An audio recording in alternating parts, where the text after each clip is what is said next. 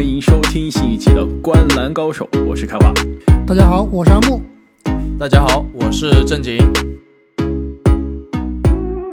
那事实上呢，前两期啊，我们跟大家来聊 NBA 赛季的奖项啊，聊了两期节目，还没有把我们常规的奖项聊完，所以我们三位主播相约，这又隔了一天，和大家继续来聊剩下来的这些常规的奖项和一些我们观篮高手独家这个原创的一些其他的奖项。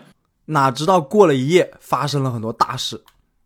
就有没有发生大事我不知道啊，但是我早上看了一下我们三个人共享的那个投票的这张表啊，我看到正经和我都不约而同的去改了一下我们这个最佳阵容的选票啊。我们其实节目的最后给大家来分享一下我们最佳阵容的呃这个不同的观点啊。那在那之前呢，我们还是把剩下来的常规赛的所有的个人奖项。先聊完。那之前呢，我们在前两期节目分别给大家呃聊了 MVP、最佳第六人、最佳防守球员以及最佳新秀。可以说，有的奖项是存在非多非常多的争议啊，有一些奖项呢，基本上我们是观点非常的一致。那剩下来这个奖项，我看了一下，基本上从得票的人以及第一名来说啊，基本上毫无悬念了，那就是最快进步球员。那其实啊，了解我们观篮高手的朋友们都知道啊，我们三个人其实是最喜欢干的事儿，就是挖掘宝藏少年，就是在一个赛季开始之前啊，去发掘这些可能会下赛季爆发的球员。那我看了一下，我们今年最终获得观篮高手本赛季最快进步球员奖项的这几个人啊，都是我们。在赛季前的节目中提到的爆发球员的那几位，所以说现在看来我们的这个眼光还是不错啊。呃，要不我们还是先提一下啊，这个荣誉提名，有一位球员呢，去年夏天的时候是进入到了我们十大爆发的提名啊，最终在本次的颁奖中获得了阿木的第二名的投票，但是最终没有进入前三。阿木来介绍一下这位。没错，这就是我排名第二的，我这里排名第二的灰熊队的头号球星 戴斯蒙德·贝恩。对，但没想到他们头号球星还有其他现在的头号球星，目前二当家，最近这两周的头号球星。其实我是说实话，他应该是在这个支球队里面的三当家，就是说实话，但是在这个二三二三当家比较平均吧。进攻上的进攻上二当家，对防守上呢，就是可能是不是一当家了。但他防守也是非常不错，虽然说有先天的这个身体短板霸王龙，但是防守非常的卖力，而且他这个身体啊是非常非常的强壮。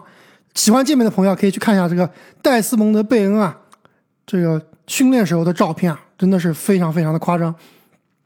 那贝恩呢，本赛季是场均十八点二分，相比于上赛季的九点二分啊，整整翻了一倍。不光是他的这个得分啊有所进步，他的三分球啊场均依然保持了上赛季百分之四十三的命中率，但是的产量是整整翻了一倍。本赛季的场均出手七个三分球，能投进三个三分球，这个是非常夸张的一个数据啊。那在我们这个开赛前的爆发球员里面啊，我当时是把戴斯蒙德·贝恩排到我榜单的第九名。其实。要说今这个今年几个爆发球员啊，我们预料到的，可能很多别的媒体啊或者球迷啊也可能猜到了，但是我我敢打赌啊，这戴斯蒙德的爆发应该是我们的这个独家，是不是？对，没错。阿木呢，把贝恩放在了第九啊，其实我和正经也紧随其后，我和正经都是把他放在了第十一名。当时觉得贝恩。从夏季联赛再加季前赛看来啊，是有这种爆发的趋势啊，特别是夏季联赛，哎，展现出来了很不错的上赛季没有看到的这种组织策应、呃策动的这个能力。对，而且他的这个强壮的身体啊，上赛季作为一个新秀没看出来，哎，但是到了夏季联赛虐那些今年啊去年的这这届的新秀，那真的是很明显，而且也是估计夏天啊没少练，长了篮子。那本赛季的灰熊的成功，真的戴斯蒙德·贝恩啊，你如果从得分的涨幅上来说，真的是这个球队最大的惊喜之一。之前也有灰熊的球迷在我们节目下面说，说你们聊灰熊聊了那么多，都是聊莫兰特，呃，贝恩对提的很少。其实啊，不得不说，这个贝恩今年的进步啊，放在往年真的是可以去竞争这个奖项的，是不是？整整九分的场均得分的增长，效率不降反升，不呃，从其实从命中率上来说是略微有些下降，但是你考虑到他出手变多了，出手难度变多了。使用率变高了，那其实他这个效率保持基本上一致已经是很难得了，而且是非常优秀的效率。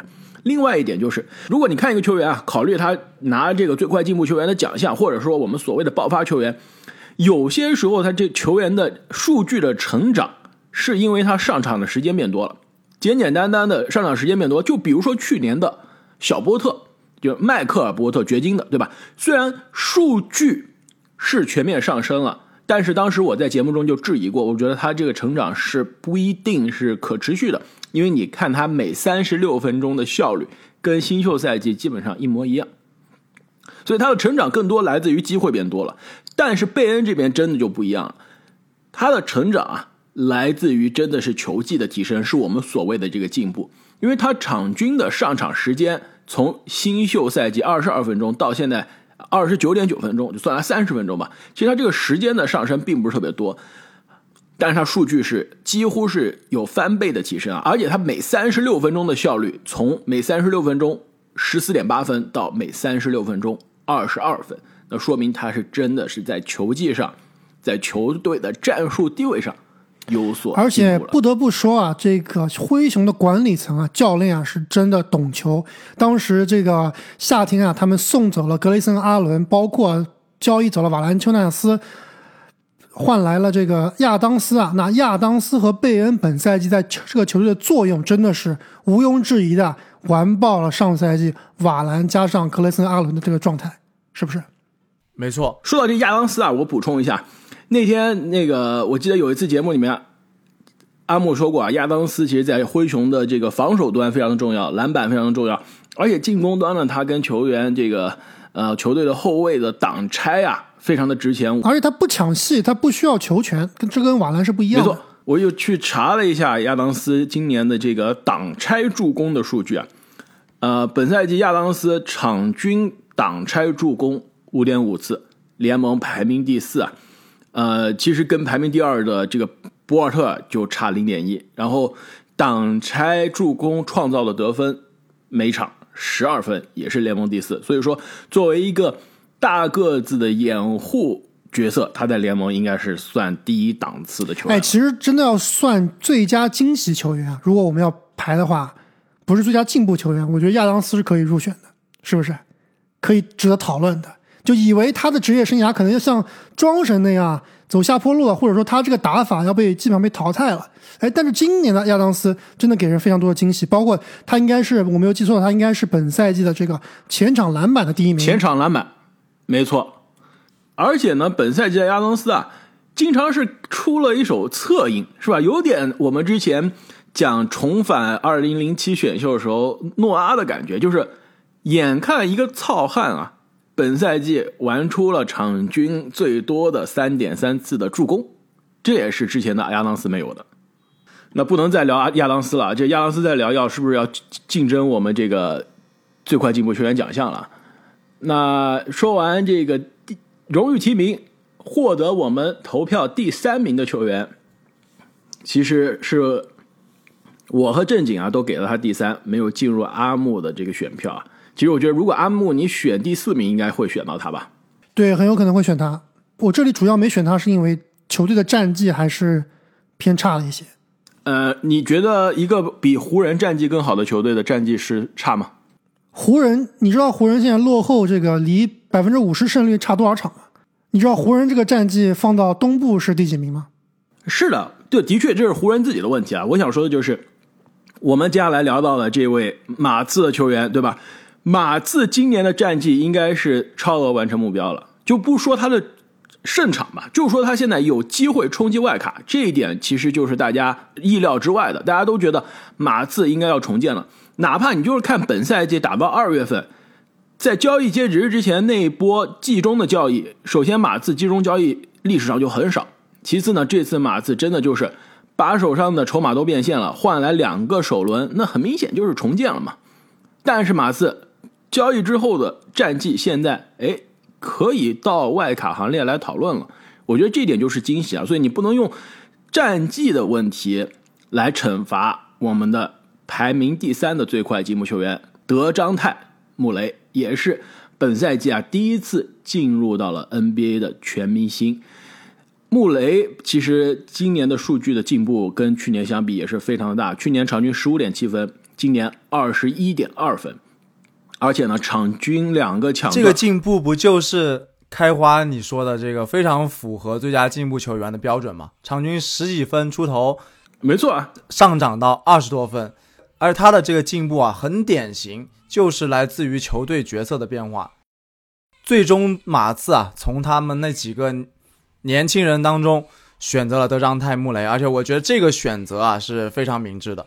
没错，正经，你记得非常的清楚啊！我之前说了，呃，最快进步球员，你就从场均十几分的球员中选一个，下赛季能到场均二十分以上的角色，从首发变到全明星或者准全明星的。其实正经，你看一下剩下来的排名前三的三个人，是不是都是一模一样？去年场均十几分，今年二十几分；去年是不错的年轻首发，今年都是职业生涯第一次全明星。没错，而且前面两个人之所以排在前面，也是涉及到刚刚最初阿木提到这个战绩问题。这个他们的进步啊，是直接转化成了成果，更有说服力了。但是德章泰·穆雷这里啊，依然是有非常优秀的这个进步的表现。没错，刚刚我们提到他的得分的进步啊，而且呢，他的防守可以说是进入到 NBA 以来二年级就是。这个 NBA 最佳防守阵容的人选了，而且他防守能力啊，本赛季啊也是有所保持啊。他这个抢断场均两个，现在是联盟第一，所以一个场均基本上二十加九、二十一加九再加抢断第一的联盟的后卫啊，那真的是马刺未来舰队后场的基石人选了。其实当时我们提到德章泰·穆雷的时候，应该还是上个赛季就频频提到提到他。当时我就开玩笑说了嘛，穆雷的数据非常像一个进攻破产版的詹姆斯的数据，詹 B 的数据。詹姆斯大概是这个二十七加七加七嘛，现在看起来确实进攻是有一点破产啊，只有二十一分，但是他的篮板跟助攻啊，可是要比一个詹 B 更加高的，九点三个助攻。八点四个篮板，很夸张，啊非常的全面。刚刚说到的抢断，没错，而且本赛季也是完成了很多次的大号的三双啊。那其实穆雷二零一六年进入到联盟啊，也是遭遇过非常大的这个呃腿部的受伤，报销过一个赛季，现在成为了这个联盟这个进步最快的球员之一啊，也才二十五岁，其实未来还是有很多的发展的空间的。其实我我不知道郑姐，你觉得马刺这一次开始重建大概会有多久啊？你觉得大概这个重建的时间线是怎么样？这个赛季不都快进季后赛了吗？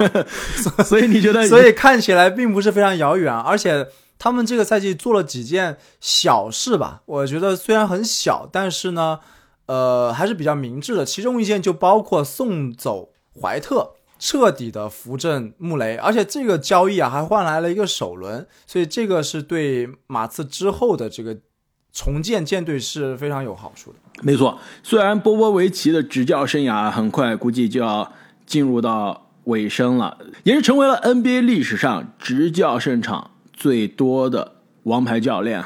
那我相信，马刺的这个管理层以他们这么多年。这么优秀的履历啊，这次重建应该不会非常的漫长。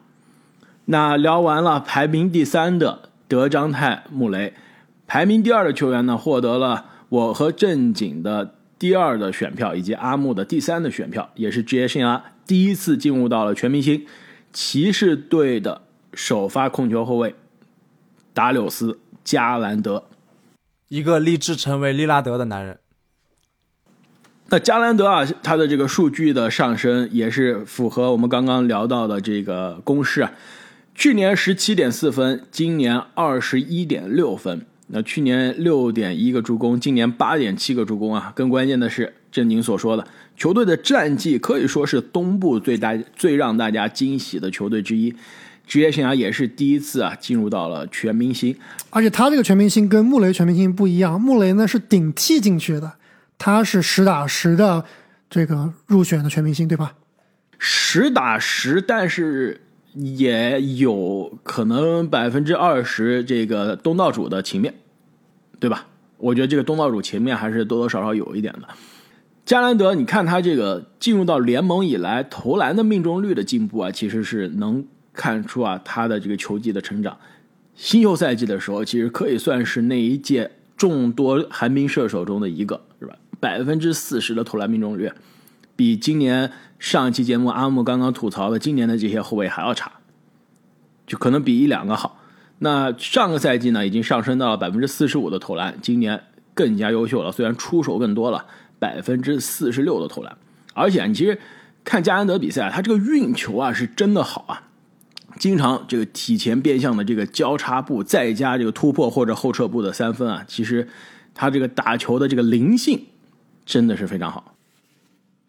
而且我觉得他最大的进步啊，就是他这个传球，本赛季场均八点七个助攻啊，比他这个上个赛季六点一次要多不少。而且之前我们一直诟病。克利夫兰骑士他的后场双枪啊，是两个都是不传球，是吧？进攻低的小后卫。对，都是各干各的，不传球，球商比较低。但本赛季啊，真正扶正加兰为球队的核心以后啊，哎，他真的打的还是非常不错的。对，我觉得他最大的在我这的进步啊，就是串联球队，而且是把这一支非常有自己特色的球队啊，我们一直说双塔、三塔甚至四塔的骑士队。就是在加兰德的穿针引线上，这个赛季才可以从人们原来可能预期是一个坦克队，现在变成了季后赛的球队了，非常的一个大的转变。而且呢，加兰啊进入到全明星之后呢，也是没有呃这个骄傲是吧？依然是打的高效的比赛。其实进入到全明星之后啊，你在影射更加 高效。呃。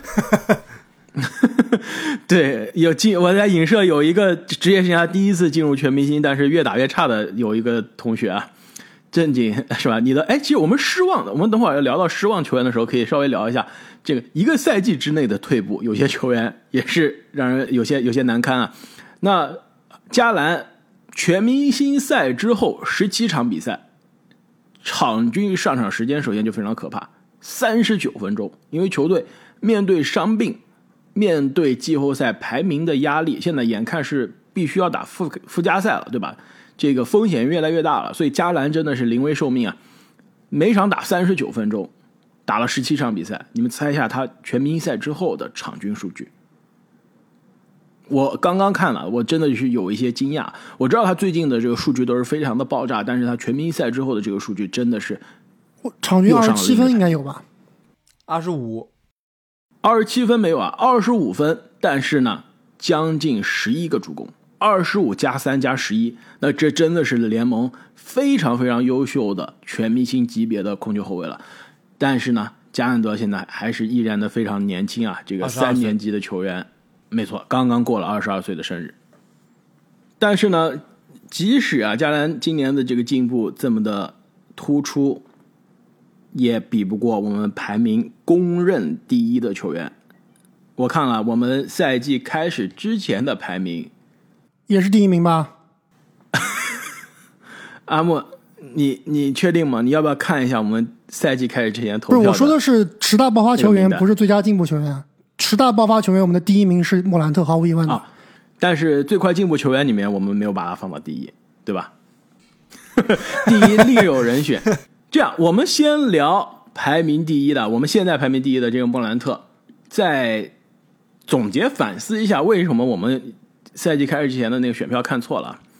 那莫兰特的这个第一其实已经是毫无悬念了。赛季打了可能一半，从市场的概率的角度上来说，莫兰特已经几乎是板上钉钉了这个奖项啊。那本赛季莫兰特的这个呃数据的爆发也是符合我们的这个定律啊。去年十九点一分，今年二十七点六分。去年是年轻的优秀的首发球员，今年是职业生涯第一次进入到了全明星，而且是毫无争议的全明星，也是大家在全明星赛开始之前啊非常期待的一个可以说是心中之星的人选。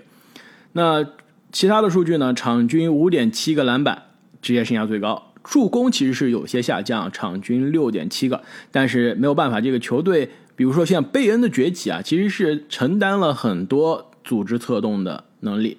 那同时呢，命中率作为一个个子不高的后卫啊，百分之四十九的命中率，百分之三十四的。三分球呢，也是虽然跟其他后卫相比稍微差一些，但是从自己的角度上来说，已经是进另外一点就是莫兰特本赛季的防守啊，虽然说还不是联盟的这个高端级别，但已经比前两个赛季啊有了明显的进步。更关键的是呢，就是球队战绩的惊喜啊。其实从战绩的啊赛季前的预期的角度上来说，那灰熊绝对是对得起今年啊最让大家。啊，战绩超出市场预期的球队之一了。现在已经是锁定了联盟的第二的战绩啊。那之前我们觉得灰熊应该是外卡边缘，现在是联盟第二。那这个战绩的预期跟莫兰特的成长是密不可分的。而且，其实我们在莫兰特受伤之前。在这个几乎是赛季至最后两周确定不打之前，我们当时 MVP 的讨论是可以把莫兰特放到前三的讨论的。我甚至当时说，如果你让我立刻选，在那个时间点，我是愿意把莫兰特放在 MVP 上的，因为我觉得你论故事、论战绩、论数据，莫兰特今年都对得起这个 MVP 的讨论。但是无奈啊，这个赛季最后两周确定不打了，而且更关键的是，他不打了以后。灰熊一场都没有输过，对，就其实这个吴莫雄的这个战绩啊，多多少少会对莫兰特有一些影响，啊而且很多球迷也会说，哎，你看灰熊是强在整体，不是强在你莫兰特，对吧？但我觉得有莫兰特的灰熊，无论怎么说啊，一定是更优秀的一支球队，而且他把这支球队的上限啊提高了很多。本赛季啊，莫兰特是二十二场。球没有打，二十胜二十胜 两两负。其实，在他因为这个受伤那段时间，赛季中期没打的时候，我当时在节目上就说了，我说灰熊现在没有莫兰特，战绩这不降反升。当时其实也有这个，也我们也有讨论嘛，也有争议，大家说是不是因为打了太多虐菜的球队啊，有这种这个样本量的问题？但是现在莫兰特又没打，球队现在又开始了这样。啊，这个战绩不降反升，而且还赢了强队，对吧？那天周五是赢了菲尼克斯太阳，三队打赢了太阳而且是健全的太阳，对，太夸张了。所以这一点真的是多多少少啊，在故事上来说是有一些影响啊。莫兰特的这 MVP 的讨论，但是没没问题。我们今天讨论的不是 MVP，是最快进步球员。但是呢，还有一点就是莫兰特，如果本赛季常规赛真的接下来都不打了。那他的出场啊，其实是定格在五十六场，这在其实得分榜的排名上，是不是就可能是影响莫兰特的排名了？NBA 的这个得分王好像就是数据统计的需要五十八场榜单，对，好像是五十八场才能打啊，才才能算。所以说老詹带着受伤的脚踝还要回来抢一下得分王，但莫兰特看样子应该是最后这两场补不上了。所以他这个场均二十七点六分的得分啊，现在有可能是在最终的得分榜单上是看不到的，这一点还真的是有点可惜。那我们刚刚啊，其实是提到了我们赛季开始之前的这个选票，其实当时我们的呃在节目中提到的我们的今年预期的最快进步球员，第三名是拉梅罗鲍尔。其实拉梅罗鲍尔可以。考虑这个奖项的，就是从他的战绩的提升、数据的提升，而且也是职业生涯第一次进入全明星嘛，对得起我们当时对他的这个预期的，对吧？但是今年的竞争实在太激烈了。那我们当时的第二名欧记安努诺比，其实今年更多是因为伤病的原因，还有巴恩斯的问题，而且是因为巴恩斯的崛起。没错，其实赛季初的时候还是能看到他这个呃场均接近二十分这种。疯狂发进步的感觉啊！但是到了受伤之后回来之后啊，这球队的地位其实有些受到了影响。那我们的第一名，这位同学的进步或者说退步就有些说不过去了。两位，你们俩当时 反向最佳进步当时为什么非要把他放在第一？这阿木，你来说吧，你你你来你来就跟大家总结一下这个经验教训。是是这样子的，其实我们当时啊，我们做十大爆发球员的时候啊，是把莫兰特排到第一位的，但是凭最快进步呢，没有把他排第一位啊。最主要原因就是莫兰特其实他的上限啊，他的起点太高了，盘啊已经起点太高了，对他要想再进一步呢是比较困难的。那我们排到第一名的这个小波特啊，其实。不光是从数据上，从球队的地位上都是有明显质的飞跃，所以我们当时把小波特排第一名啊。现在看来确实有点高估了，但是也不是没有道理。包括开发你自己也是把他排到第三名啊。那最大问题毫无疑问还是波特自己这个不争气，对吧？难堪大用，难堪大用，确实是。虽然说你看他数据还是挺好看的，而且如果今年你们看火箭看的多啊，波特本赛季的这个防守啊是比之前要强硬了很多，但是呢，进攻效率啊、传球选择啊还是非常非常的让人着急。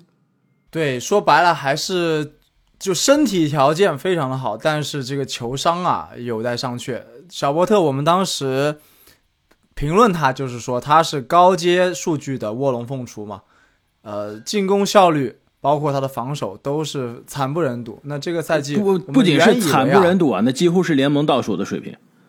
对我们原本以为有更多的责任，而且在支坦克队嘛，你没有战绩压力，对吧？好好发挥你的特长。呃，但是就是感觉啊，确实。没有能把自己的身体条件的这种天赋完全融入到球场当中，而且当时我觉得我们排到第一是不是也有点夹带私货啊？我们是不是因为我们有太多的小波特球星卡了？不 不，哎，等一下，只有阿木有啊，我是我是我是坚决不会有的，只有阿木。那凯文波特啊，其实本赛季我看了一下他这个数据啊，比上赛季的场均得分。还下降了，上赛季十六点六，今年十四点六。关键是他这个投篮命中率怎么回事？三分球的投篮命中率其实是上升了，职业生涯最高百分之三十六点七。我觉得以他这个风格算是及格了。但是投篮命中率百分之四十点八，对罚球命中率对百分之六十一点七，这都是没有办法解释的。投篮命中率进入到联盟的时候，作为一个侧翼或者说一个后卫吧，得分后卫。四十四点二，非常优秀了。作为一个新秀，非常优秀了。然后二年级变成四十二点五了，三年级就变成四十点八了。那四年级是不是就要变成百分之三十几开头了？而且我看了一下他这个，呃，因为看火箭比赛，经常让我觉得非常恼火的一点就是小波特浪投嘛，三分球浪投就算了，而且他篮下终结呢也是非常的不靠谱。我我现在又看了一下数据啊，他篮下终结的命中率零到三尺。去年百分之七十四的命中率，今年的百分之六十三点八，少了百分之十啊！篮下终结一下子不会投了，这篮下终结这个上篮扣篮进不了了。对波特现在的问题确实还是比较严重的。那其实本赛季火箭的管理层啊，包括教练塞拉斯啊，也是非常的器重他。就哪怕是当时有一个意识事件，球在打了一半就跑了，离开球场了，那之后依然是非常器重他。而且我觉得长期可能这个火箭还是不会完全放弃他，下赛季肯定还会给他很大的这个责任啊，所以还是希望他能够有所进步吧，只能这么说了。但是用我们老话来说是什么？留给小波特的时间不多了，因为格林越打越好了。但是我还是觉得他跟格林的这个位置是不冲突的。但是小波特这种风格吧，我觉得如果不是长期有球在手啊，很难发挥的。你让他去当一个投手，他效率更低。其实我觉得他还适合去一支球队啊，做一个超级第六人。但问题是以他现在的这个性格，而且呢这么年轻，他又不愿意说我现在还拿着新秀合同就去打超级第六人的这个位置了。所以其实以后啊，等他球技更加成熟一些，其实他这个打法做一个超级第六人是可以在联盟啊打很久的。就像年轻的时候，路威也是这样。身体素质爆炸，对吧？得分能力很强，抢分能力很强，但是防守会漏人，这个进攻有的时候非常的不靠谱。但是到了职业生涯中后期，转型成超级第六人，这些短板都被掩盖了，那长处都发挥出来了。那聊完了这个最快进步球员，还剩下一个常规奖项啊，最佳教练。那获得最佳教练荣誉提名的。就是我这边把他选到了第三，骑士的主教练别克斯塔夫。其实骑士本赛季啊，在用人上出了很多奇怪的招数啊，比如说上三塔阵容啊，这个正经说有时候四塔啊，四塔虽然四塔同时在场上的时间不多啊，但是真的是主力轮换中真真的是有四个常人，四个可以打中锋的球员。但是呢，球队的战绩依然是非常的呃优秀，超出大家预期。虽然最近因为受伤的原因啊，是下降了不少，而且别忘了，球队取得如此高的这个胜利场次，但是它是建立在球队有两个主力轮换、赛季报销的程度，一个是塞克斯顿，一个是别忘了打得非常不错啊，打入打出了职业生涯最好的。单场数据的当晚就赛季报销的卢比奥，缺了这两个人，球队的战绩还这么优秀，因此我愿意提名别克斯塔夫。那排名第三的主教练也是来自东部啊，让大家非常惊喜的一支球队——波士顿凯尔特人的主教练乌杜卡。其实乌杜卡和 BJ 两名教练有一点共通之处，就是他们用了一些奇招，这些奇招呢。最后呢，有了奇效，是吧？对，有些民间偏方的感觉。对，而且乌杜卡，我觉得比较让我赞赏的就是说，他是在赛季初啊更加不利的条件下，把这支球队的颓势啊给扭转过来了。所以这个是非常见教练调教的功力的，而且是要见到教练的耐心的。那赛季初这支凯尔特人非常令人失望啊！那现在已经是高居东部的第三了。那教练在，尤其在防守端的调教，我觉得是功不可没。而且更关键的，他其实是有一个印象分，就是今年刚刚走马上任，球队的呃战绩发生了变化，那其实是有这种控制变量的这种优势在这儿。而且啊，我们之前说了。这个奖项其实往往就会投给让大家最惊喜的教练，而不是联盟最好的教练。因此呢，他这种刚刚走马上任、新官上任三把火、战绩让这大家眼前一亮的主教练啊，是往往是在投票中会获得一些的优势。那排名第二的主教练啊，也是我们最近的奖项中啊常常出现的这个球队——孟菲斯灰熊队的教练詹金斯。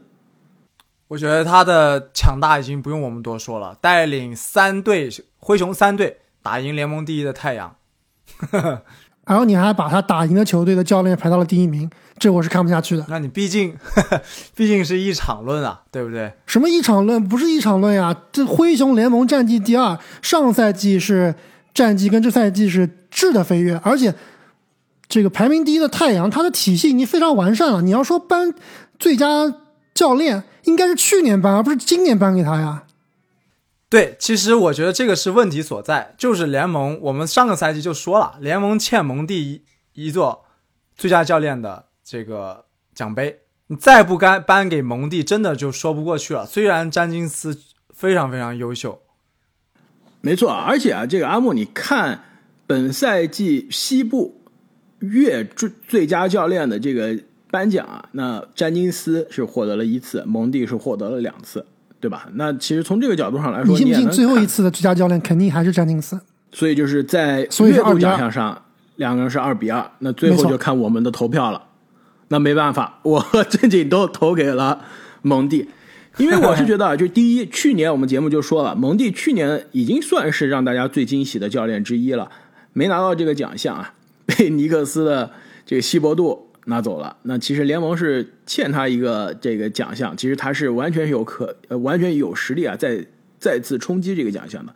另外一点呢，现在球队啊是打着历史级别的胜率啊，联盟遥遥领先的第一，最后有可能是六十五胜、六十六胜。那这样的球队，我们之前说了，历史上肯定是大概率要奖励一个 MVP 到这样的球队的。现在 MVP 我们肯定是公认，太阳的两个人都拿不到了。我觉得投票人是会弥补从其他奖项上啊补偿一下太阳，给太阳一个个人奖项因此，最佳教练是最适合给这支战绩载入史册的太阳队的。而且我们经常说啊，太阳的可怕是在什么呀？就是在他的这个技战术非常的稳定。这个球队在场上打的就是这种体系篮球，而且呢，球队防守和进攻的这个轮转就像一个机器一样，而且上了油的机器一样，非常的丝滑，毫不停止。因此，我觉得这就是主教练的功劳。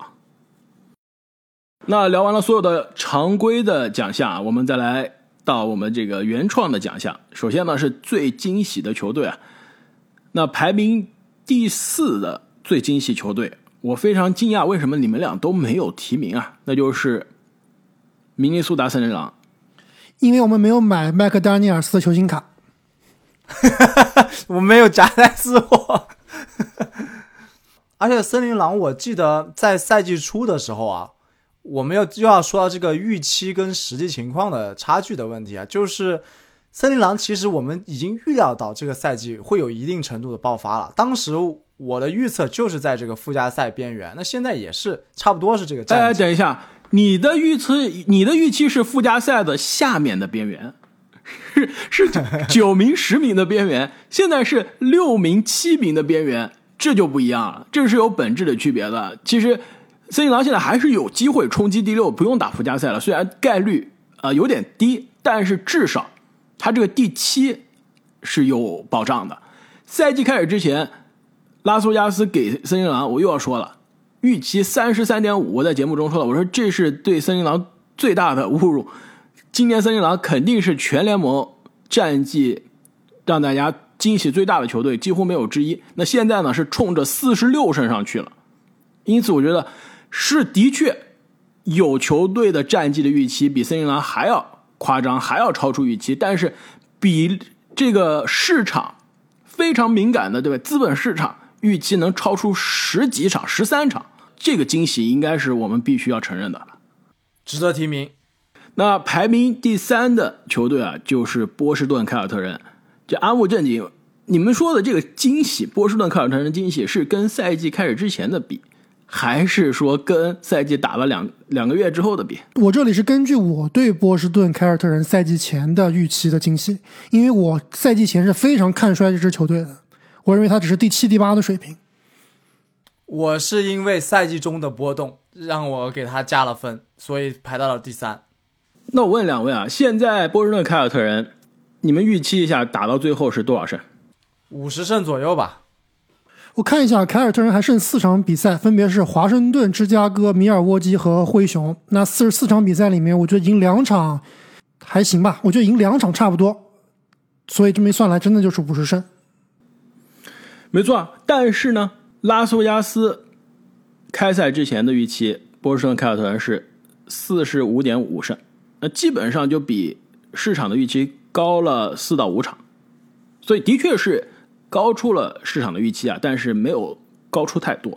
我觉得你如果说惊喜，我觉得波士顿凯尔特人更大的惊喜是在赛季之中的转变。打到一月初的时候，大家都绝望了，觉得这个球队是不是今年连季后赛都进不了啊？很有可能啊。当时排名第十一的时候，我都是觉得这最多打个附加赛，这个季后赛顶多一轮游了。那在罗温受伤之前，是让大家看到了争冠的希望。那这几个月之内的转变，我觉得是非常大的惊喜啊！但是跟赛季开始之前啊，我还是觉得跟排名第一的这个球队的惊喜，甚至跟排名第二球队这个惊喜程度啊都不能比。那排名第二的这个球队呢，就是同样在东部的惊喜球队啊，克利夫兰骑士队。你们还记得骑士队在开赛之前市场的预期的胜场吗？我记得是二十多胜，是不是？没错，现在骑士应该是最终能拿到四十五到四十六胜，市场在开赛前的预期二十七点五场，因此是将近超过了二十场的市场预期，这太夸张了。其实说到骑士，我突然想到还有一个队跟骑士不分伯仲的这个战绩啊，应该本来也应该入选的，但是最近实在是太拉胯了。公牛队是不是？如果我们在赛季中的时候排公牛队，肯定是要榜上有名的。但是公牛市场的预期其实还挺高的。公牛在挺高的，对对。公牛在休赛期的时候，市场预期四十二点五场的胜场嘛。现在公牛看上去应该是四十七到四十八场，所以说跟凯尔特人一样，就是高出市场预期差不多四五场，我觉得这是比较合理的区间了。像克利夫兰这种超额完成二十场胜利的目标，真的是闻所未闻了。那排名第一的球队啊，又要老生常谈了，让大家惊喜最多的球队，那就是联盟第二孟菲斯灰熊队。那其实如果你论市场的胜场的呃超额完成的数量，那可能灰熊比不了骑士啊。但是灰熊市场的预期四十点五场，最终现在是冲着将近是五十八场的胜利去了。这十八场的。超额完成跟骑士从二十几场变成四十几场，我觉得是难度上有本质区别的，对吧？从一个差不多市场预期你五十胜的球队变成了一个联盟第二的球队，我觉得这个难度是大很多，而且你容错率也是低很多。越往上越难走啊，对不对？你要打赢更多的强队啊。没错，因此呢，灰熊啊是我们这边。本赛季最惊喜的球队，灰熊总冠军，夹带私货。对，现在因为篮网已经没戏了，我篮网已经放弃了，所以只能灰熊总冠军了。篮网，你们有大杀器啊，五十五分有用吗？五十五分还能输球？就是因为这五十五分还输球，所以我真的是绝望了。四大战犯，你们先把四大战犯逮捕吧。其实说到这个五十五分啊，我们。补充一下，昨天晚上这个篮网跟老鹰的关键卡位战，其实，呃，其实，在那个比赛结束之后啊，我跟这个有个球迷聊天啊，他说，今天欧文和杜兰特手感都非常好，加在一起是八十六分，是吧？欧文手感不好，但是欧文还是努力输出吧。欧文是三十投三十多投十中，好像是这样的，得了三十多分，效率很低，但是，他毕竟也是得了三十多分呀。他居然比杜兰特还多出手了四次，没错，两个人加在一起啊，八十六分，居然输球了。我说，你看，你就数据没有看全吧？准确的说，这场比赛是欧文、杜兰特、米尔斯加在一起还是八十六分，这就是输球的原因。关键米尔斯啊，你零分就算了，你在场上打了三十分钟，零分，一个助攻，一个篮板。而且最关键的一球，最后防特雷杨被打爆，而且自己的空位三分球投不进啊，对吧？七投零中，因此真的杜兰特非常的伟大，刷出了职业生涯的最高的得分，但是在关键的卡位局啊，无奈这个队友不给力啊，最终是没有赢下来。没办法，场下做了多少万？有没有一个亿啊？正经。场下做了个三千多万的西蒙斯，两千万的哈里斯，三千加两千嘛，然后一千五百万的库里，是吧？没办法，队友不给力是真的没办法。其实聊到这个，就要聊到本赛季下一个奖项。哎，但是等一下聊到这个，就要聊到这个灰熊队啊。为什么灰熊队换了三队还是这么给力呢？那是不是还是纳什的问题？说嘛，这球队球队的体系、球队的化学反应是很重要的。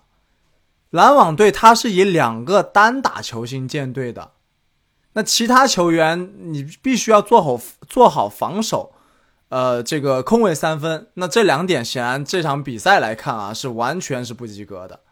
你怎么帮助这两个单打球星呢？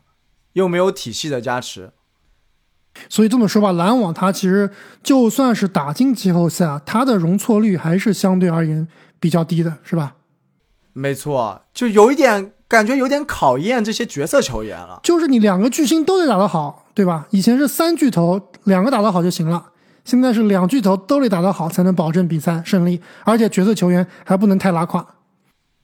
对，没错。而且篮网啊，这个本赛季场均单打的次数联盟第一，场均单打的频次联盟第一，场均单打的得分联盟第一，真的就是一个联盟最。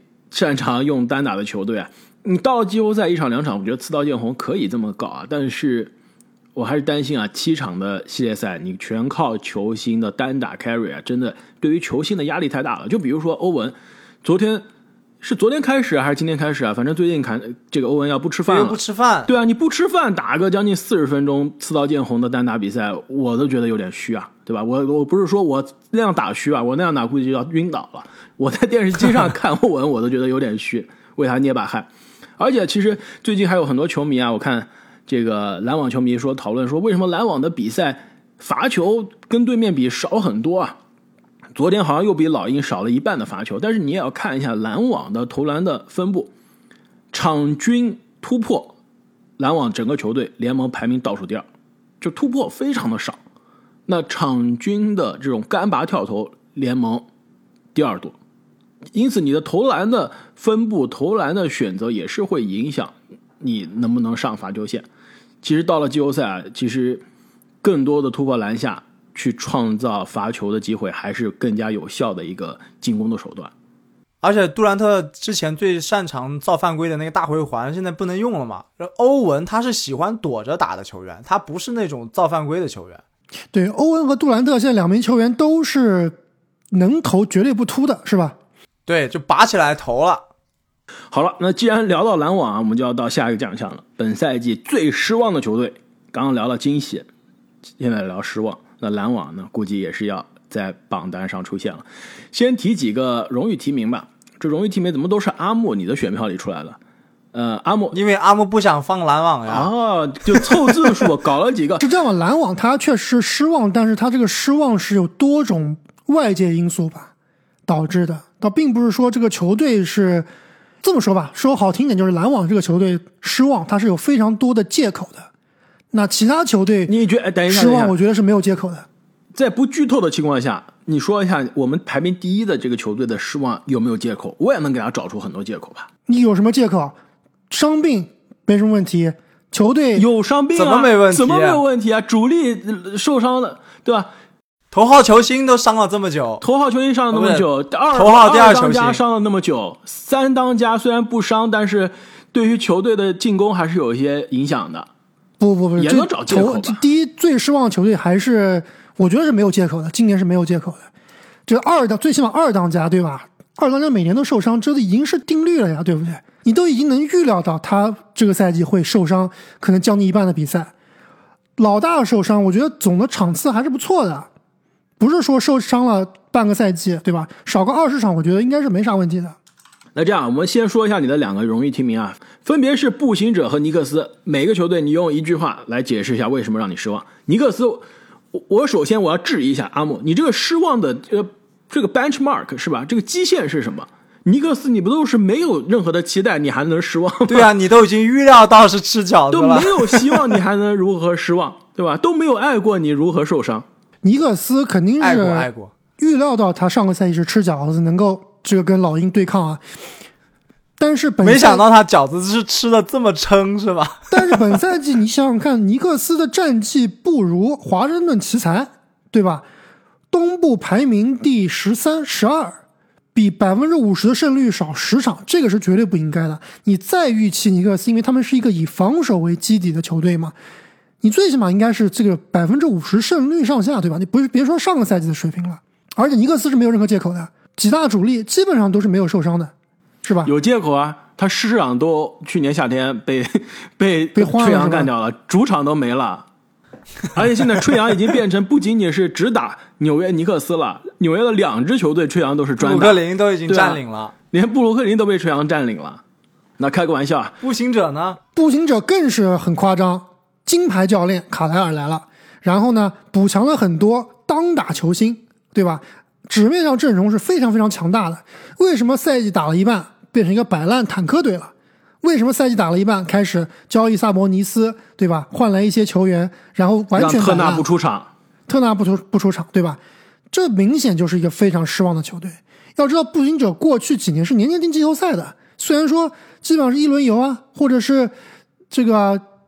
季后赛打得不出彩了，但是过去每年最起码从意志上、从这个战斗力上，还是让人比较尊敬的一个球队。本赛季为什么变成了一个坦克球队？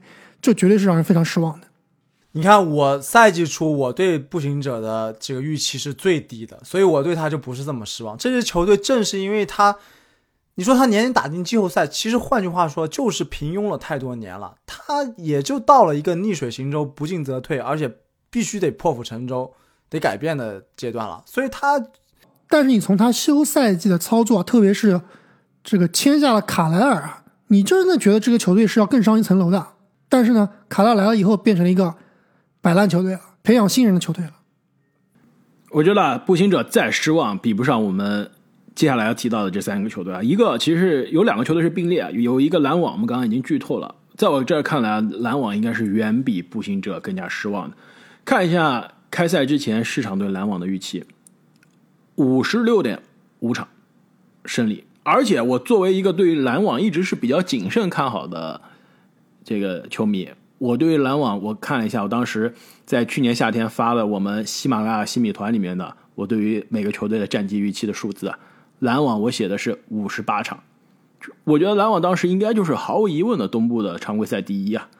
现在呢，篮网是冲着差不多百分之五十多一点吧，十亿去了。对，百可能最终我觉得能赢四十二场，四十二场四十三场差不多吧。对，锁定前十。现在是四十胜嘛？现在四十胜，所以你从一个挑战冲击六十胜的球队变成一个刚刚过四十一胜百分之五十的球队，这不失望吗？少赢了二十场比赛，你不失望？对，确实是失望。但是我刚刚说了，这个失望是建立在很多外界因素、很多所谓的借口的。就你知道，你在做这个预期的时候，你是预期欧文会出现这个不打疫苗，半个大半个赛季打不了的状况吗？你预期到了哈登打了一半要求交易，然后在交易之前在球队出工不出力吗？你会预料到杜兰特啊？可能杜兰特受伤，我们应该是能预料到，就可能是打不满八十二场比赛。打个六十场比赛差不多，这个可能是预料到的。但你能预料到这个签来一些角色球员受伤的受伤，状态差的状态差吗？所以篮网啊有很多很多的借口。但是呢，之所以说是借口啊，其实你真的是看还是一个非常让人失望的球队，这是毫无疑问的。这借口正是我失望的来源啊！没错，我同意。而且这这就是借口啊，这不是理由。就像你小时候考试，如果考了不及格。你跟你家长说说，哎呀，因为这个这那天肚子疼啊，这个肚子痛啊，这个原因那个原因啊，窗外有只小松鼠跑过去了呀，你这都是借口。你家里面说了，你看你在找借口，而不是说这是正当的理由。我觉得这真的，作为一支争冠的球队，战绩现在刚刚百分之五十，无论什么样的原因，都是作为一个球迷是接受不了的。呃，是这样，我觉得作为一个篮网球迷来说啊。我之所以说刚才这么多是借口，就是让球迷可能心里面会好受点，就是有如很多个如果，对吧？如果怎么怎么，如果怎么怎么，我们这支球队还是有战斗力，还是可以冲冠的。但是我刚刚提到这支球队，这个如果是比较难说的。我发现哈登的这个所在的球队特别喜欢说如果，全是如果论。那其实有一支球队啊，跟篮网在最失望球队的排名中啊是。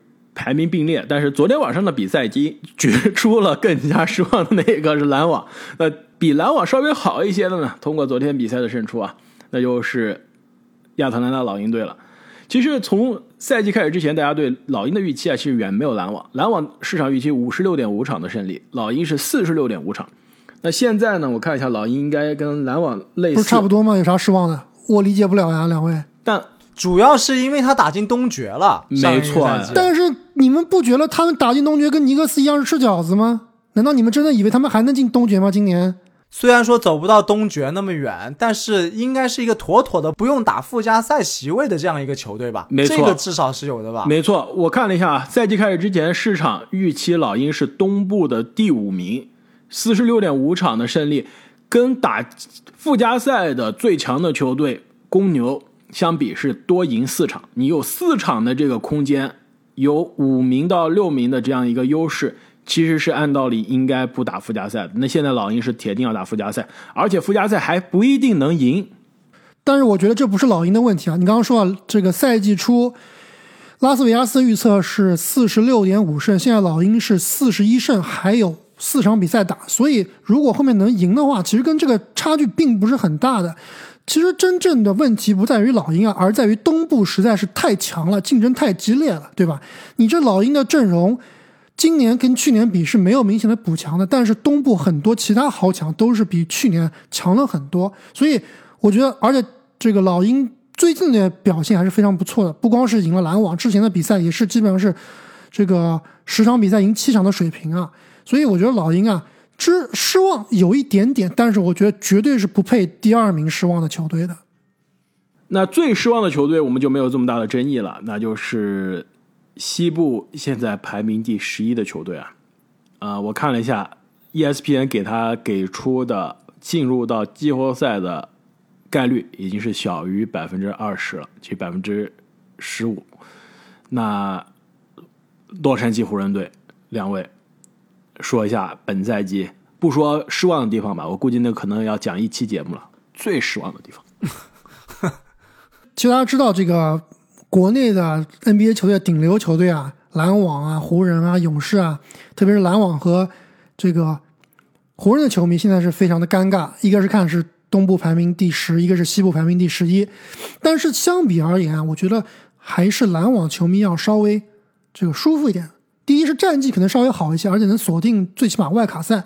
第二呢，就是我刚刚说了，你别说是借口啊，是理由啊，但是。球迷总能让自己心里面能找的好受一点，就是哎呀，如果，对吧？我们能全员或怎么怎么样？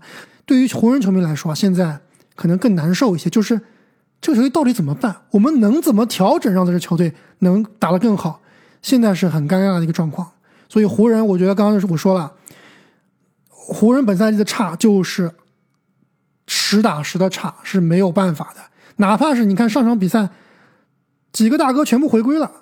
照样是打不过鹈鹕啊，没有胖虎的鹈鹕啊，所以湖人的失望确实是。就我不是湖人球迷，也不是詹密啊，但是我还是真的觉得这是也不是詹黑阿莫，肯定也不是詹黑对吧？但是 这支湖人真的让我觉得有一点点绝望，有一点点啊，怎么说伤心吧？就你真的怎么办？没有办法，这个球队怎么办？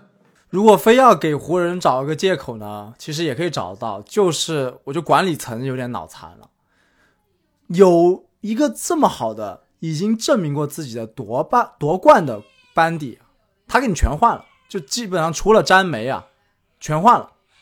换了之后啊，加上詹姆斯又老了一岁，而且今年的浓眉没有了夺冠的心气，而且感觉更脆了。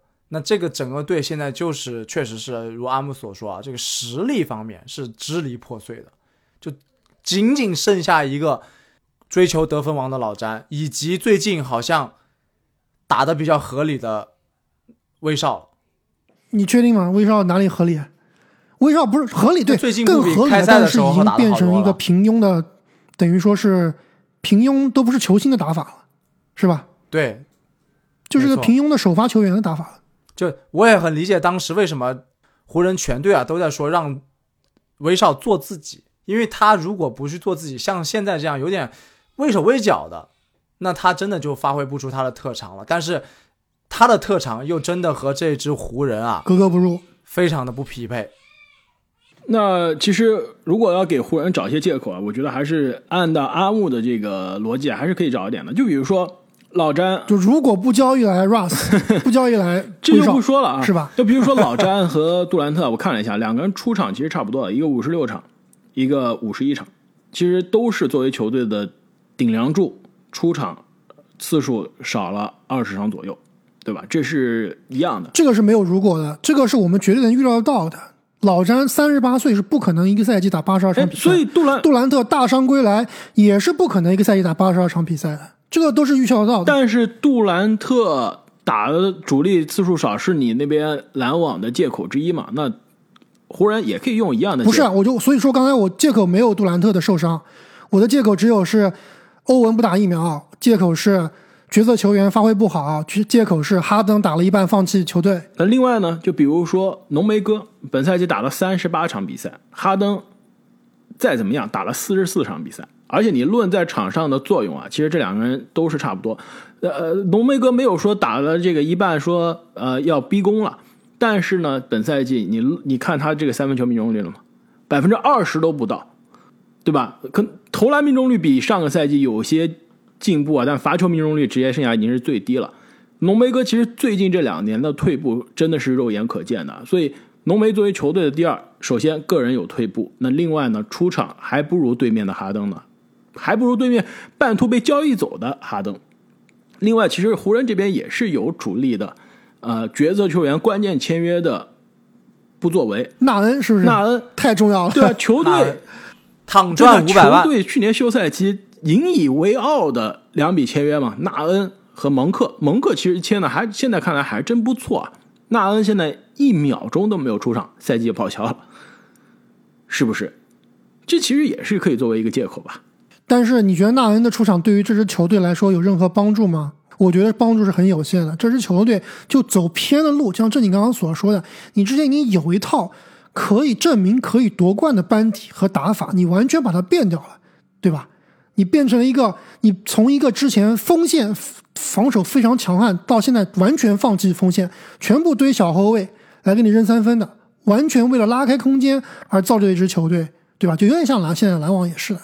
你就就教练来说啊，管理层来说啊，就已经走偏了。一个纳恩回来是完全不可能改变现在的局面的，所以我觉得我们有必要在休赛期啊，是不是要做一期湖人的对症下药了？我觉得湖人在这个节点上啊，还真的很尴尬。是时间了，哎，真的是可以考虑一下。那说了，呃，让人失望的球队啊，还有让人失望的球员。那排名第五的最失望的球员是正经提名的。哇，这我都有点意外啊！这你，要不你提一下吧？我都不好意思说，正经，昨天晚上你看球了吧？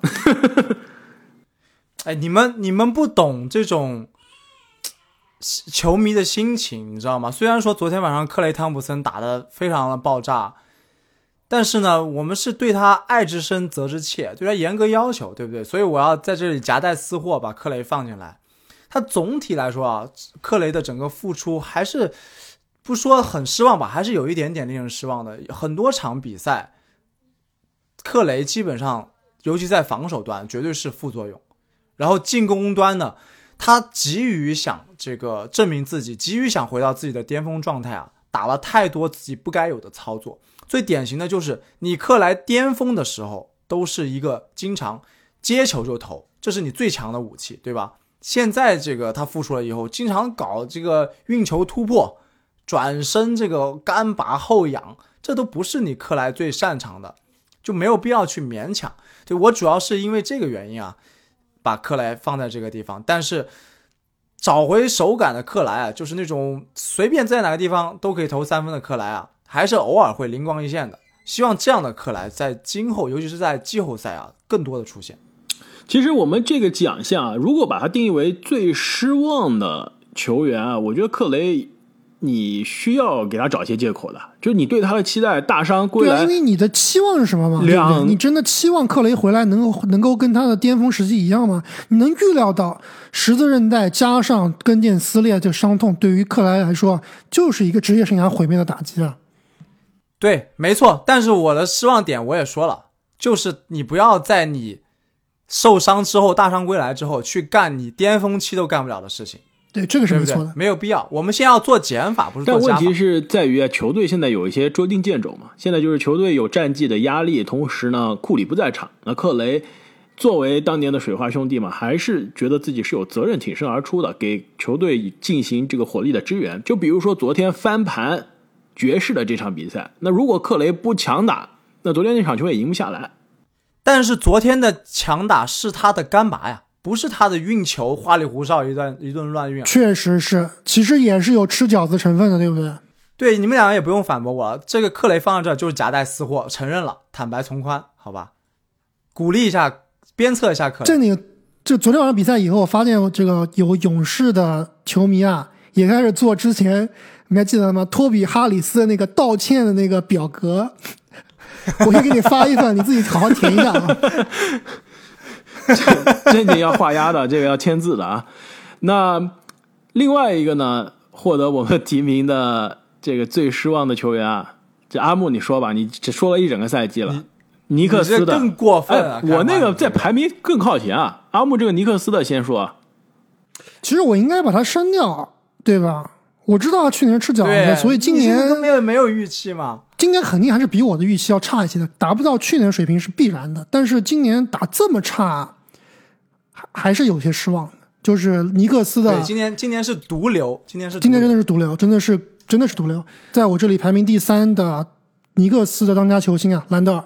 没错，其实去年不仅是全明星啊，一度是进入到了 MVP 前五前六的讨论，真的非常像今年的呃德罗赞，对吧？就是你知道他拿不了 MVP，但是真的是可以是去年啊对球队赢球贡献最重要的那一批球员之一啊。那今年真的是离这个档次差的实在是太远了，有点回到当年大家觉得非常不靠谱啊，而且在场上非常不高兴的那个兰德尔的感觉了。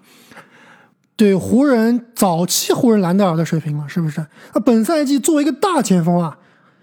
他场均命中率是百分之四十一，你敢相信？一个大前锋，一个内线，百分之四十一的命中率，的确是有些夸张啊！而且球队战绩我们也说了，跟市场的预期是有很大的退步啊。那我这边的最失望球员，我一说出来，其实我还没说出来呢。正经昨天早上啊，看到我这个选票就直接就炸，劈头盖脸把你骂了一通是吧？我就知道非常有争议，但是 我们既然是。最失望球员，其实这个奖项的背后呢，这个后面阿木描述的时候，其实还打了个括号，说是退步最快的球员。其实我这个退步最快和最失望两个感觉标准还不太一样，但是无论用什么样的标准，我觉得这个球员在我这儿心里主观上感觉就是让我最失望的球员之一。如果你看数据，那真真的就是本赛季跟上赛季相比退步最大，这个退步程度最大的球员之一，那就是勇士队的斯蒂芬库里。实在是有些抱歉，我觉得很多这个库里的球迷，或者说这个勇士的球迷，肯定要在留言区中不开心啊。但是不得不说，本赛季库里，你你我们就先说数据吧，跟上赛季相比，场均得分少了六点五分，就将近七分的场均得分下降。你在全联盟能找到另外一个球星有这么大的跌幅吗？而且呢，命。兰德尔呀，本来兰德尔呀，兰德尔场均得分下降多少？有有有六点五分吗？啊，兰兰德尔也没有，兰德尔下降四分。没错，但有人会说了，那库里去年是得分王啊，起点太高了。但是问题是，进入到本赛季之前，无论是拉斯加斯还是我们灌篮高手，都是把库里放在得分王的前三的讨论的。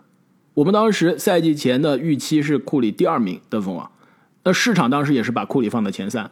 所以你要是带着这个预期来，库里今天就是跟上赛季差不多三十分左右的水平，那现在是二十五点五分，而且这二十五点五分不是说单单说是出手少了，出手的确场均少了两点五次出手，但是命中率呢，从百分之四十八点二变到了百分之四十三点七，如果不算他那个只打了五个五场比赛受伤的报销的那个赛季，这是他职业生涯最差的一年投篮，三分球命中率依然是。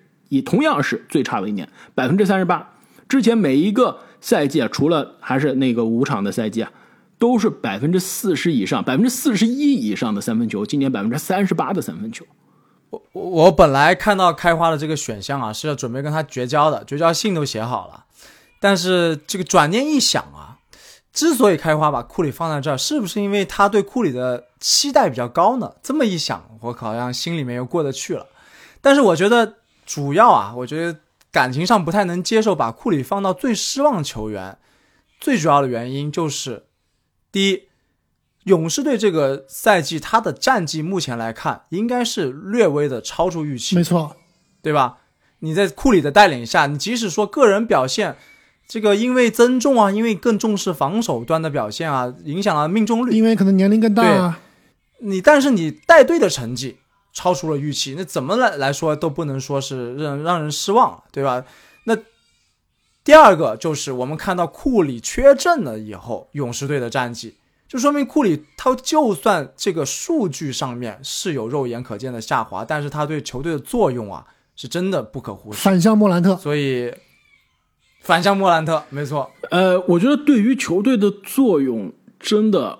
不好说，就是我觉得是的，库里准的比赛的确是非常的可怕。但是我觉得今年让我觉得在数据上，而且在看比赛的感觉上，让我觉得库里退步的一点就是今年他的稳定性下滑太多了，就是太多场比赛是很多投不中，比如说二十投六中啊，十七投五中啊，这样的比赛有点过多了。包括很多空位三分球投不进，是吧？没错。跟我们熟悉的去年的库里，巅峰的库里，这个这个差距，心理的落差实在是太大了。就库里，你说他优秀不优秀？依然优秀，是不是？我们后面要讨讨论到了这个联盟最佳阵容的级别的球员，依然是。不是说他差，只不过他的这个起点实在是太高，心理落差让我觉得有些接受不了。更关键的是，库里本赛季啊高开低走，这就让我更接受不了。赛季前几个月，我们真的真的觉得哇，MVP 榜第一，MVP 不仅是我们觉得，市场是觉得 MVP 他是几乎要板上钉钉了。十月份场均二十八点七分，十一月份场均二十七点四分，十二月份场均二十七点六分，然后从一月份开始变成了二十二点三分、二十四分、二十四分，就是赛季前一半和赛季后一半，你看他场均的得分，你看他的命中率。都有质的改变，就这个心理落差也是有一些，在我这儿有点加分了。但是开花不得不说，你既然把一个拿到了全明星 MVP 的球员评作一个年度最失望球员，这有点说不过去，是不是？算你夹带私货吧，跟我克雷的性那只能说我对他的预期太高了嘛。毕竟，对吧？我们之前说的历史地位，在我们这儿是可以跟杜兰特、字母哥讨论的一个级别的。那你对他的要求？就是应该高一点，就不应该是兰德尔的这种要求，是吧？那另外一个失望的球员也是球星，阿木正经的话放到第二，詹姆斯哈登，也是对哈登要求高嘛，对吧？哈登其实本赛季，我们先不说这个逼宫球队的事情啊，单从技术水平、身体状况以及场上的这个状态。数据得分效率来说，应该还是跟巅峰的哈登啊差距比较大的。那现在这个，特别是我们之前说了，哈登的突破啊，第一步过不了人，是吧？摆脱对方啊冲击篮下的这个杀伤力比以前差了很多。那这个是不是因为他上个赛季腿筋的这个受伤造成的？这个伤病能不能在之后有更好的康复呢？我们现在不得而知啊。但是单从本赛季场上的表现来说啊，哈登是。跟开刚刚所说的，以一个历史级别的得分后卫啊，可能是历史前二、前三的得分后卫的这个标准来要求他的话，这个赛季是真的让人失望。那其实，在我这里更失望的一点就是，哈登啊，他做出了一个让我比较失望的一个决定吧，就是我们说投资自己嘛，我觉得哈登投资自己这个投资的这条路啊，职业规划吧。可能做了一个比较难的一个决定，现在不好说是对还是错啊。我只能说他走了一条非常非常难的路，让自己呢很有可能风险很大的走到一个我们一会儿讨论最失望球员的这个一个一个一个领域吧，就是你的这个黑点啊可能会在未来会被大家无限放大，最终呢会导致对你的职业生涯的这个评级啊会下降的。我觉得哈登。做了一个非常非常怎么说呢，risky 非常非常风险高的一个决定。现在是好的决定还是坏的决定不说啊，我觉得这个决定是风险非常高的。如果今年的哈登在七六人队啊打不出来，或者说打出了像我们之前看到几场常规赛遇见强队啊就打不出自己水平，有点胆怯的这种样子的话，他多次逼宫啊，而且季后赛之前的表现也是让人不能津津乐道。综合在一起啊，真的会影响到哈登啊，在这个他的职业生涯在大家的印象。这一点我比较同意啊，而且刚阿木说到这个投资自自己这个角度，我认为非常新颖，我也是有同样的感受。就是你综合哈登的整个职业生涯来看啊。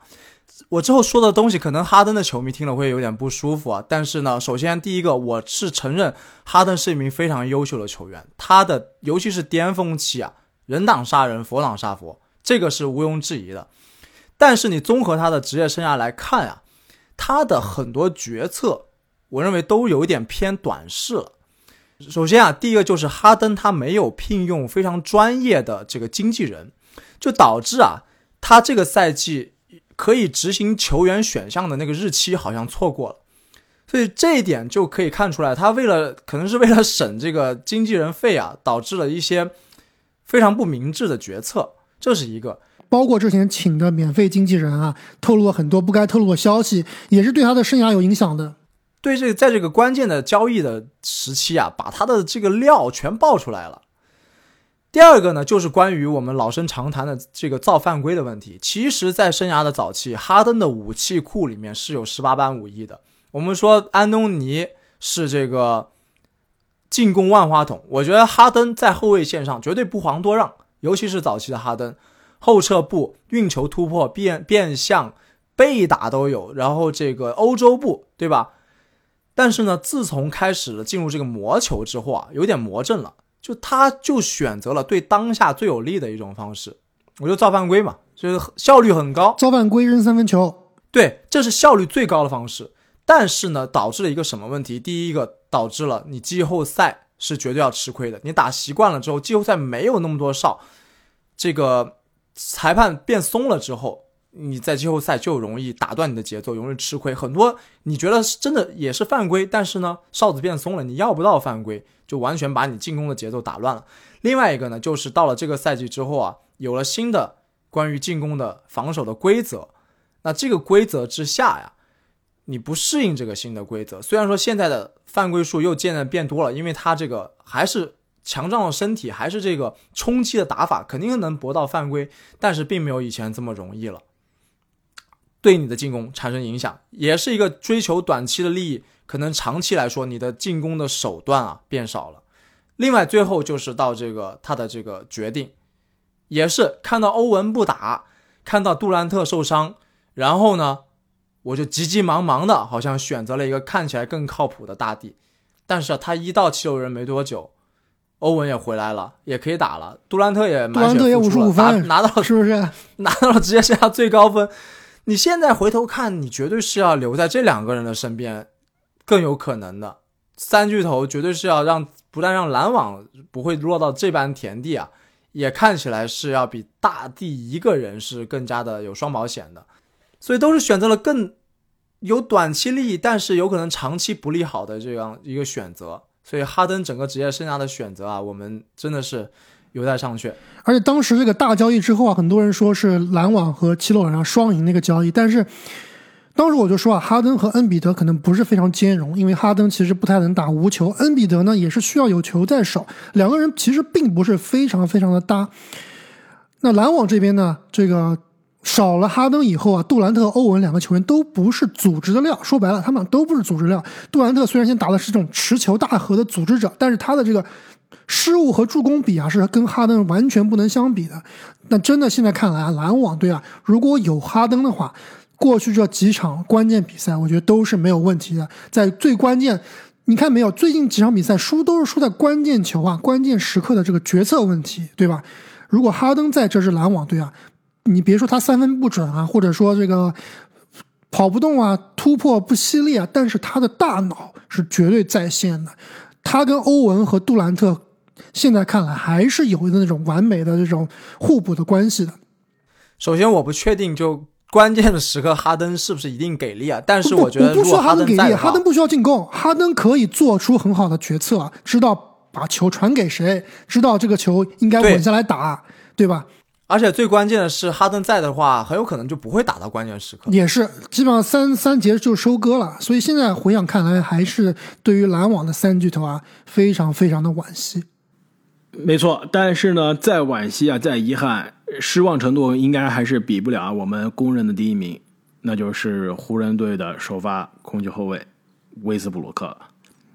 其实，准确的说呢，进入到本赛季之前啊，我们对于威斯布鲁克的这笔交易还是充满着质疑的。呃，不仅是我们了，其实很多主流的媒体都是觉得这个威少的到来是不是会导致湖人的空间的灾难呀？那现在看来。大家最担心的事情还是发生了。现在看来，不是不光是空间灾难这么简单的问题，不光是空间的问题。对，虽然说原本预期就不算特别高啊，但是确实打到现在，对这个球队威少，你就说他这个四千多万的工资就是一个巨大的负担了。现而且打到现在，就像我刚刚说的，我对威少现在的要求已经降低到，就你别犯大错就行了。就已经降低到这种程度了，真的是跟这支湖人啊是一个双输的交易。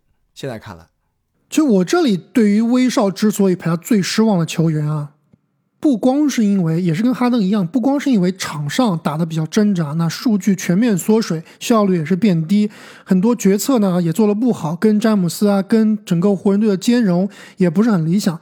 这里我觉得威少让我最最失望的就是他。对于他现在这个状态的态度是非常让我失望的。我不知道两位有没有关注啊？最近威少在赛后的采访啊，各种各样的言论都是让我觉得这个球员为什么要这么激进，这么这么冲，对吧？你打的不好，就其实我觉得威少现在有点像我们之前这个前段时间吵得沸沸扬扬的男足事件啊，就是很多人说要这个对男足中国男足啊有有有意见，要发表批评，但是有些有些人呢觉得男足不应该被批评，我就觉得威少就是你打的不好啊，就应该躺平，对吧？你就打的不好就别说啥了，还非要不是应该是躺平啊？不是不应该是躺平，是虚心。接受大家的这个反馈，虚心 接受，或者说你就别反驳，别那么对吧？对刚了。他现在状况就是说不得，听不得别人说他不好，一说他不好呢，就说哎，你别忘了我这个职业生涯什么样的履历，对不对？我是威斯特布鲁克，我当年怎么怎么怎么的。那现在这都不是。说你当年有的时间，对吧？包括说，哎呀，我的名字被大家污名化了，我小孩在学校里面都抬不起头，大家都说我 wet the break，这个对我造成了非常大的烦恼。我觉得这些都不是借口。你打的不好，什么职业篮球，对吧？这个商业篮球打的不好，被骂是正常的。我觉得威少现在这个态度啊，是非常让我失望的一点。但事实上呢，如果看威少的这个效率啊，你刚刚说他的数据全面下滑，那肯定。那如果你跟他之前的 MVP 级别的时候赛季比，那是下滑很多了。但是如果你光看他投篮的效率啊，其实今年跟去年几乎是如出一辙的投篮的命中率啊，就有的时候真的是被大家印象流了。他今年的投篮命中率百分之四十四，去年百分之四十三点九，三分球呢，去年三十一点五，今年二十九点五。基本上是可比的，他的这个真实命中率，就是把所有的命中率加权平均之后，去年五十点九，今年五十点七。其实从这个投篮的效率上来说，差不了太多。说实话是差不了太多。关键是对于球队赢球的贡献，这是差了很多了。他的所有的高阶的数据，所有高阶数据都是新秀赛季以来最低的水平，就无论是赢球。贡献值啊，就是进攻、防守两端的高阶数据啊，都是职业生涯以来的这个新秀赛季以来的最差的水平。而且呢，关键是就是他的很多的问题啊，其实从数据上是看不出来的。就是如果你看威少的现在这个数据，把这个名字去了，场均十八加七加七的一个后卫，你觉得这应该是一个非常爆炸、非非常优秀的对对德章泰穆雷，基本上就是八折版本的德章泰穆雷啊。但是场上的。观感那完全跟德章泰穆雷就相比不是八折了，那可能是零点八折，零点八折有点夸张了，但真的就是场上有的时候你真的不觉得他是在给球队帮正的嘛，是吧？有的时候真的是有点帮到嘛。不得不说呢，有一说一，威少今年也是有高光的表现了，就比如说三分绝平、抢断加绝平猛龙的那场，那真的他这种头铁。也是创造了奇迹，不得不说，那个抢断是真的厉害，但是那个绝平是吃饺子。你不能所有东西吃饺子，人家进了就是进了，而且关键时刻敢投，这个必须是给他掌声的。另外一点呢，就是我觉得威少在我这儿其实让我失望程度，从某种程度上来说呢，还比哈登少一点。就是他再怎么样，职业生涯到现在态度就是兢兢业业，就是有的时候我觉得对于这样的球员，我还是有一些。惋惜，或者说有一些打抱不平的，就是他在场上被大家骂，被大家打的，觉得他打的不好，甚至说他帮倒忙什么的，是因为他打的太用力了，太认真，太勤奋了。就跟哈登这样打一半说：“哎呀，老子不想干了。”跟欧文这样也不说老子不想干了，但是你说今天我要去回家想小心思，明天不打疫苗了，接下来又要绝食了，又不一样。他没有这些场外的幺蛾子，他真的就是出场。哇，你你论这个出场的这个次数，上场打的时间，卖力的程度，出勤率，流的汗的这个这个流的汗的数量，都是联盟兢兢业业的劳模。而且呢，别忘了过去十年 NBA 总得分，如果我没记错啊，威斯布鲁克应该是联盟的第一，就是总的得分加在一起，因为他出场的次数太多了，而且呢，场均得分又非常的高，所以。其实有一些为威少感到遗憾，就是他态度、勤奋都在那儿，问题就是他需要摆正一下自己在联盟现在这个打法中的地位，是不是可以真的考虑一下转型，把自己的心态摆摆平，考学习一下我们之前其实赛季开始之前说的嘛，学习一下当年的甜瓜，对不对？对，这个其实聊完了这个几个附加的奖项啊，我们又超时了。本来还想说聊最佳阵容，对，而且特别是最后这个奖项聊的其实有点沉重，聊的让人有点不太爽，是不是？对我我相信肯定是有这个球迷会在下面啊给我们提各种各样的意见和建议的，也是非常欢迎大家这个提出反馈啊。我们也像威少一样嘛，呃，不应该像威少一样，我们需要给威少做个榜样，对，虚心接受，接受，虚心接受大家的反馈。所以呢，既然我们这么长的时间的节目啊，我觉得大家听完有点累了，我们。最佳阵容要不再移到下期，我们下期再跟大家聊我们最终的最佳阵容的投票。那你们两个这个阵容又要改了啊？阵容有点改，而且我，而且你们俩看一下我，你们都可以作弊。我们这个最佳阵容，我的最佳阵容的这个奖项，现在你看一下我的第三阵，其实我已经是悄悄摸摸的改了一下这个投票的形式啊，我觉得这样比较合理，就是在球员位置上的一些灵活性。哎，这个我好像不太同意啊！我觉得德罗赞应该是能不能排到后卫的，德罗赞还是应该排到这个前场的。这个作弊应该不允许。但是全明星赛的时候，德罗赞是东部的后卫。对，当时的是出了个问题。我觉得当时好像联盟已经已经说了，说当时这个德罗赞的位置是有错误的。全明星选票来说，哎，但是如果你位置没有灵活性的话，前场你。中锋能不能算前锋呢？对不对？好了，我觉得不能再聊了。中锋算前锋，联盟也说可以的，不能再聊可以同时选恩比德和。我觉得再聊我们就要剧透了。我之所以啊，我最后讲一下，之所以为什么把德罗赞能把他放回到全明星赛这个联盟给他定的这个位置呢，也是希望可以把更多今年优秀的球员放进来。好了，那大家如果想要了解我们最终的最佳阵容的选票，千万不要错过我们下期的节目。我们下期再见，再见，再见。